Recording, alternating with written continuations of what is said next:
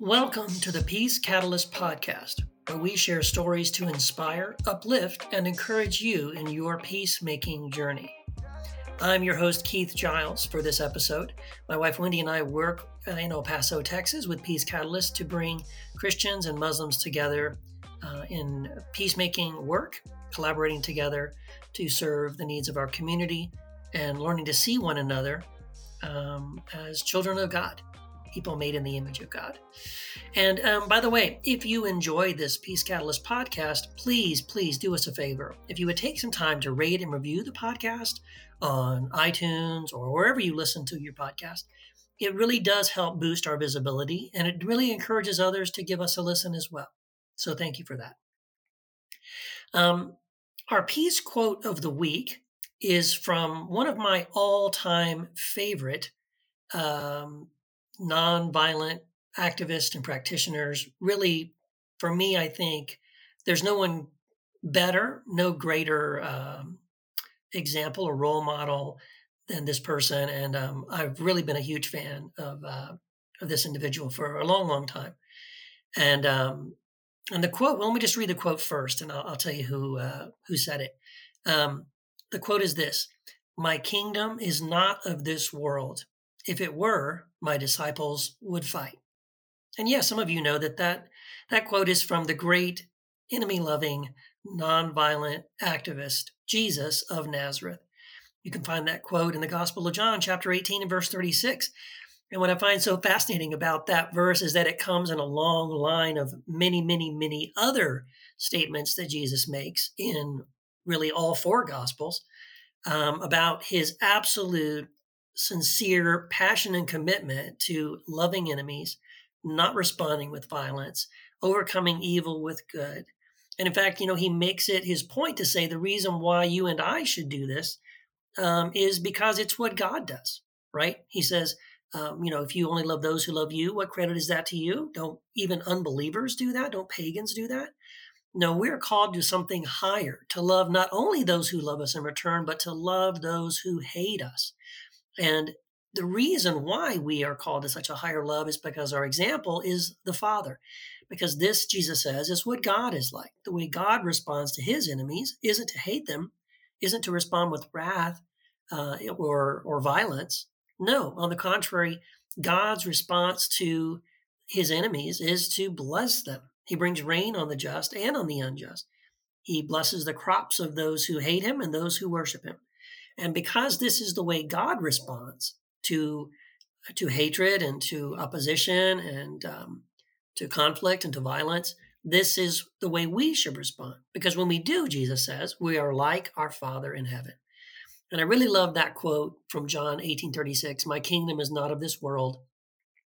If it were, my disciples would fight," because it really gives us um you know a strong um, sort of a contrast, doesn't it? Right? Jesus' kingdom isn't of this world.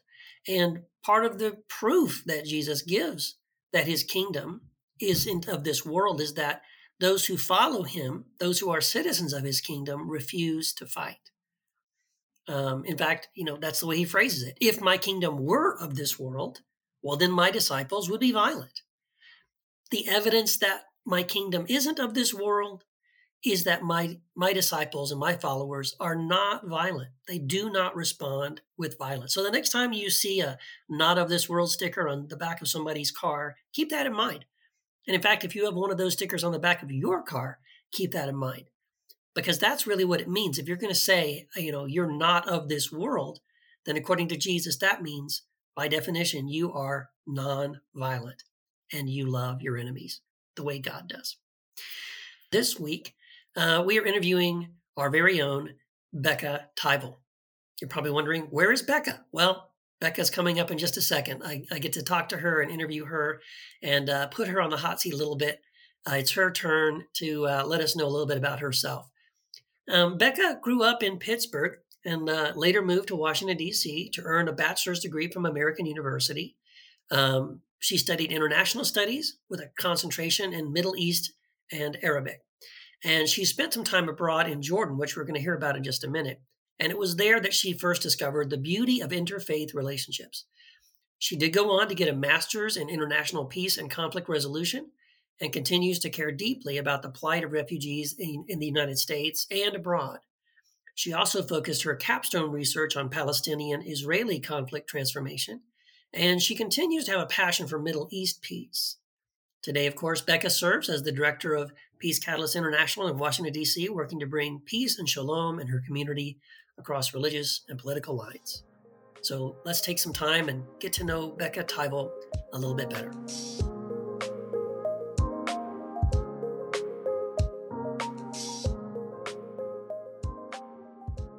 Well, uh, I am very honored to introduce our our next interview subject, which is uh, my good friend Becca. Uh, Becca has been our, our, co-host here on the Peace Catalyst podcast for uh, from the beginning, and um, it's her turn in the hot seat. Becca, it's your turn, and um, I'm excited for people to get to know you a little bit better. So, um, I guess I guess the first question, right, is how I I think I want to know from you more like when did you personally know that doing this kind of work and peacemaking was something that you wanted to do? Mm, it's such a good question. Um, thanks for inviting me to to be in the hot seat, Keith. sure.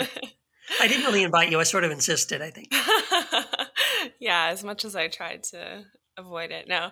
Um, yeah, I think, you know, something that was really a formative um, and really shocking experience for me that kind of prompted me to want to pursue peace building was um, in college, I did a, a, study abroad program in Jordan um, because I was studying Arabic and really was originally wanted to go to Syria actually, but then it was 2011. And so that's when the civil war was kind of happening and, and things were deteriorating there. So Jordan was like the next best program. And I'm so grateful because I had an amazing time there and loved Jordan and loved the people there. Um, and I had um, an experience where some friends and I actually traveled over to. Um, to the West Bank and to Jerusalem and Ramallah and Bethlehem, and we just kind of visited some of the sites there. And um, one of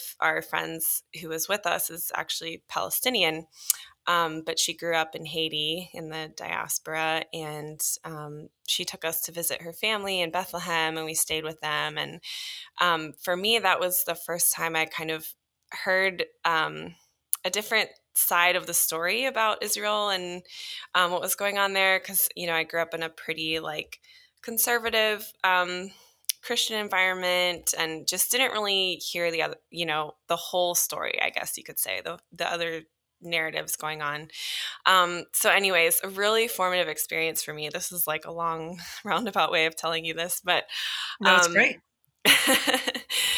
we were traveling back into Jerusalem from the West Bank and we were going through a checkpoint. And it was very early in the morning. Um, I think we were coming back through Ramallah from from Ramallah to Jerusalem. And we were walking through a checkpoint and there was this line off to the side that was for like foreigners and and women. Um, and like schoolgirls, like girls on their way to school in Jerusalem. And um, it was kind of like this what i call like the civil like line. And then there was another area for the men who work in jerusalem to go through.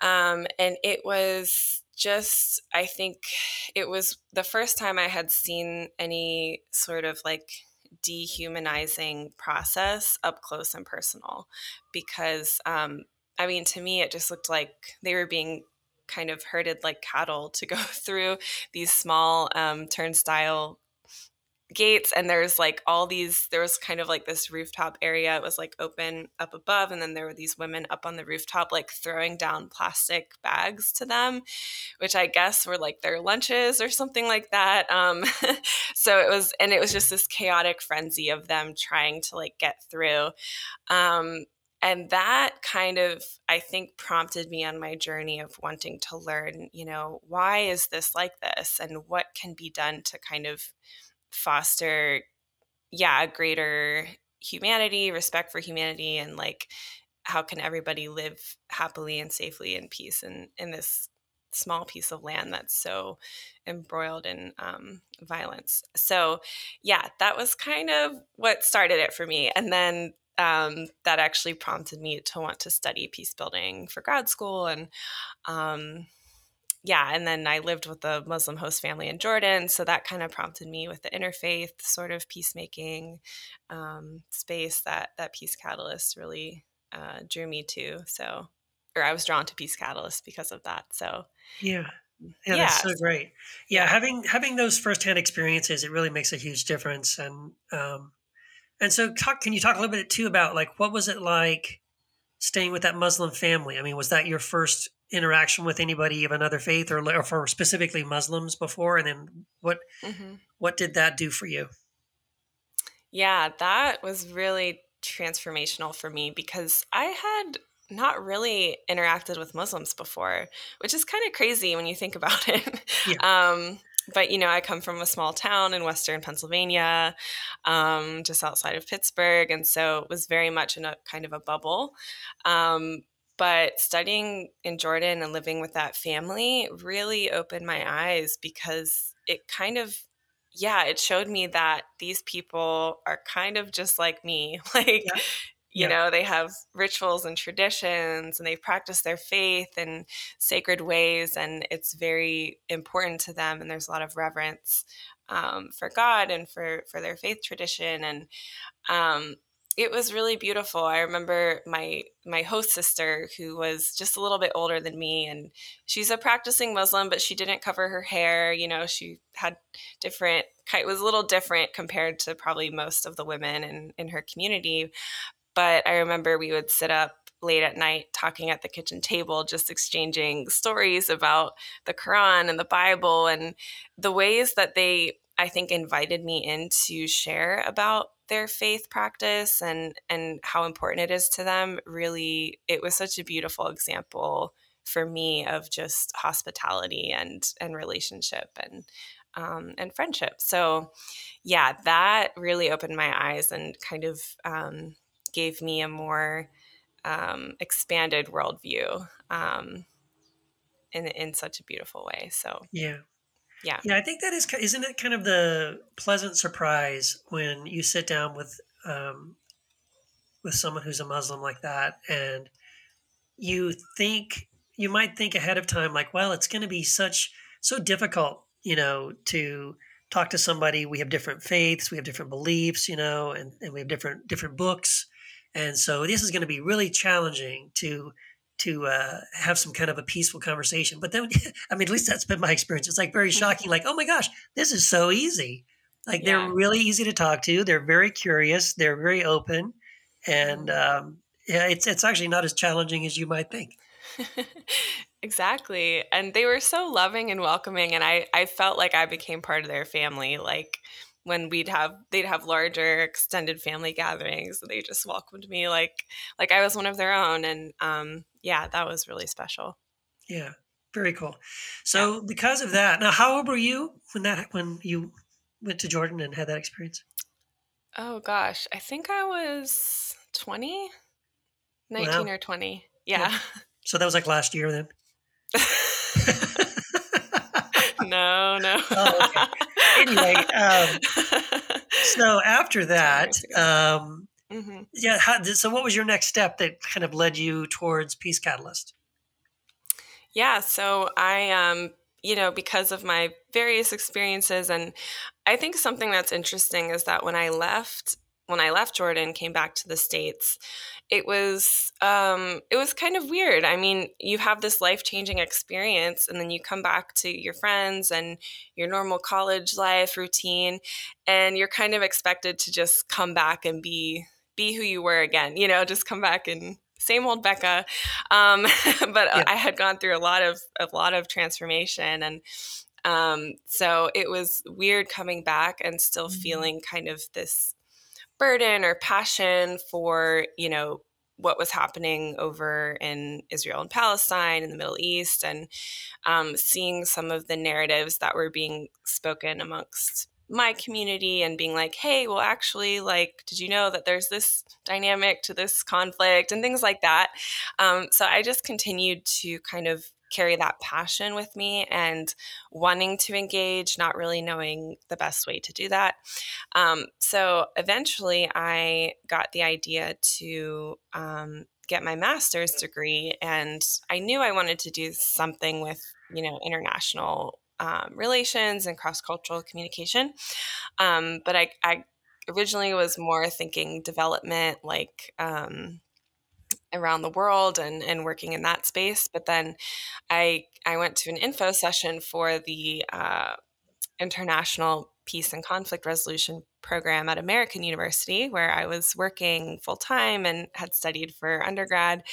And something about these sort of questions that they ask in that program and um, really like connected to me because it was like you know, how do we prevent war? How do we prevent violence? How do we resolve, not just resolve, but transform conflicts? And how do we bring healing into spaces of, of brokenness and division? So, um, and those are questions I think I had kind of always asked, my, asked myself is how can people kill each other? How can they yeah physically harm each other, verbally harm each other, and and hate each other. Like, where does that come from, and how can we be a part of um, of healing that? So that kind of led me down the path to do my grad program, and then Peace Catalyst. Um, I guess around the same time that I I started my grad program, I was also presented with an opportunity at my church to go on a peacemaking trip to Israel and Palestine.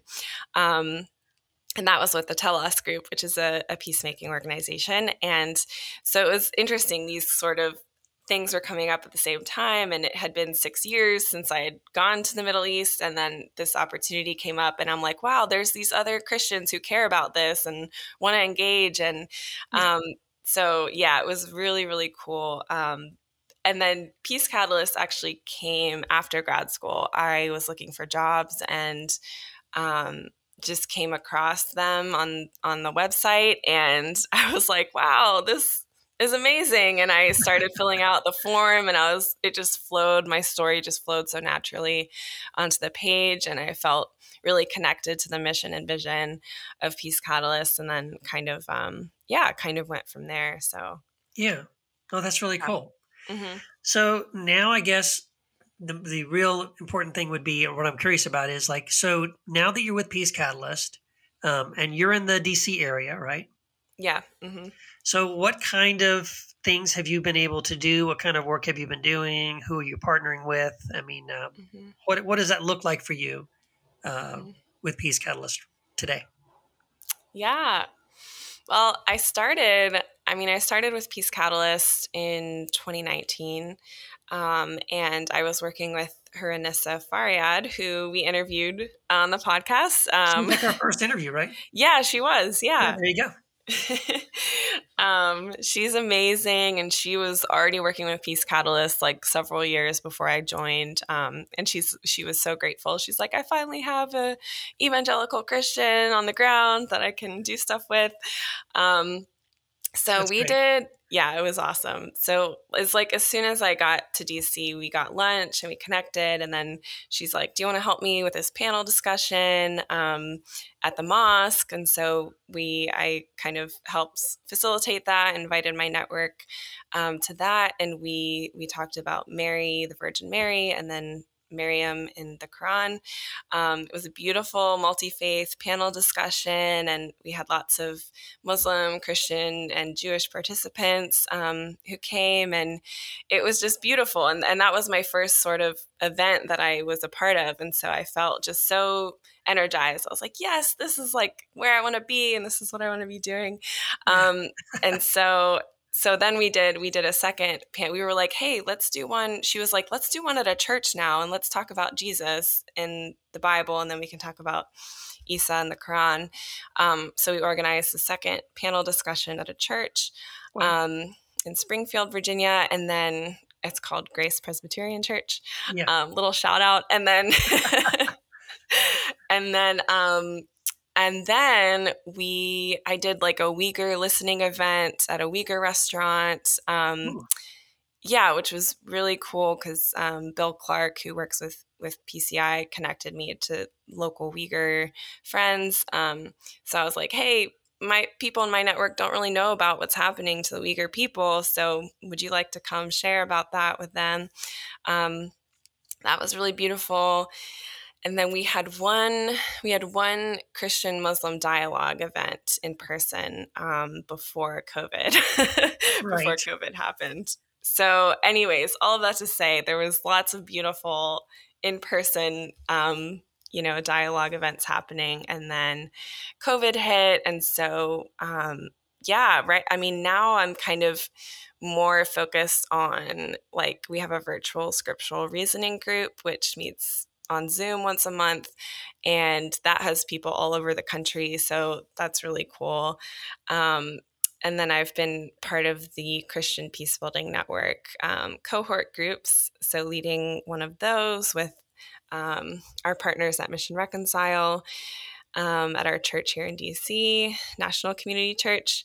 And yeah, and then I, I've been doing a lot of um, sort of relationship building locally and have been working on this peace building manual project to try and equip um, churches for building peace with their Muslim neighbors. So that's kind of in progress, um, mm-hmm. working on that and, and trying to sow seeds and, and build relationships. So that's kind of what I'm up to today. Yeah, that sounds pretty awesome. Very cool yeah. stuff.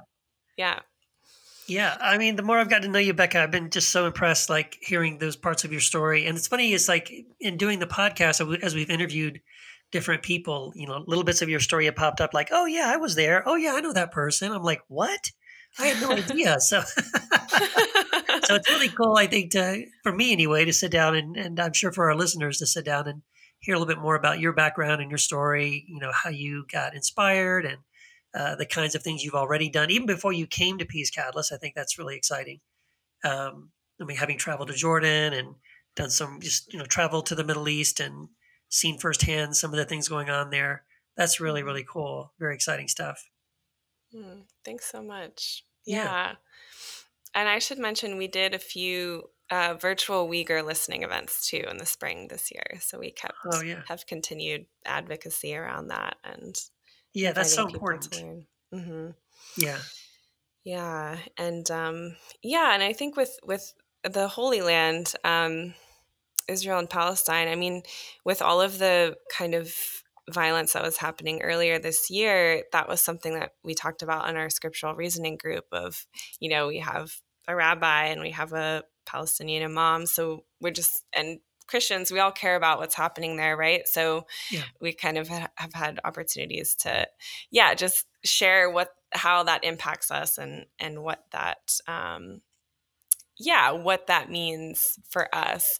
Um, and I'm excited because, uh, yeah, we're, I'm continuing to partner with our church and Telos group in 2022. We're hoping to take a group um, to the Holy Land to do a kind of peacemaking pilgrimage. So, um, continuing to wow. engage in that space. Yeah.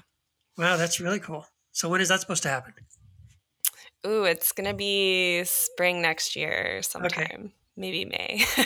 yeah. But still figuring it out. But yeah, that's so cool. Yeah. Yeah, good stuff. Well, thank you so much. Thanks, Keith. Yeah, thanks for interviewing me. Yeah, it was fun. Great.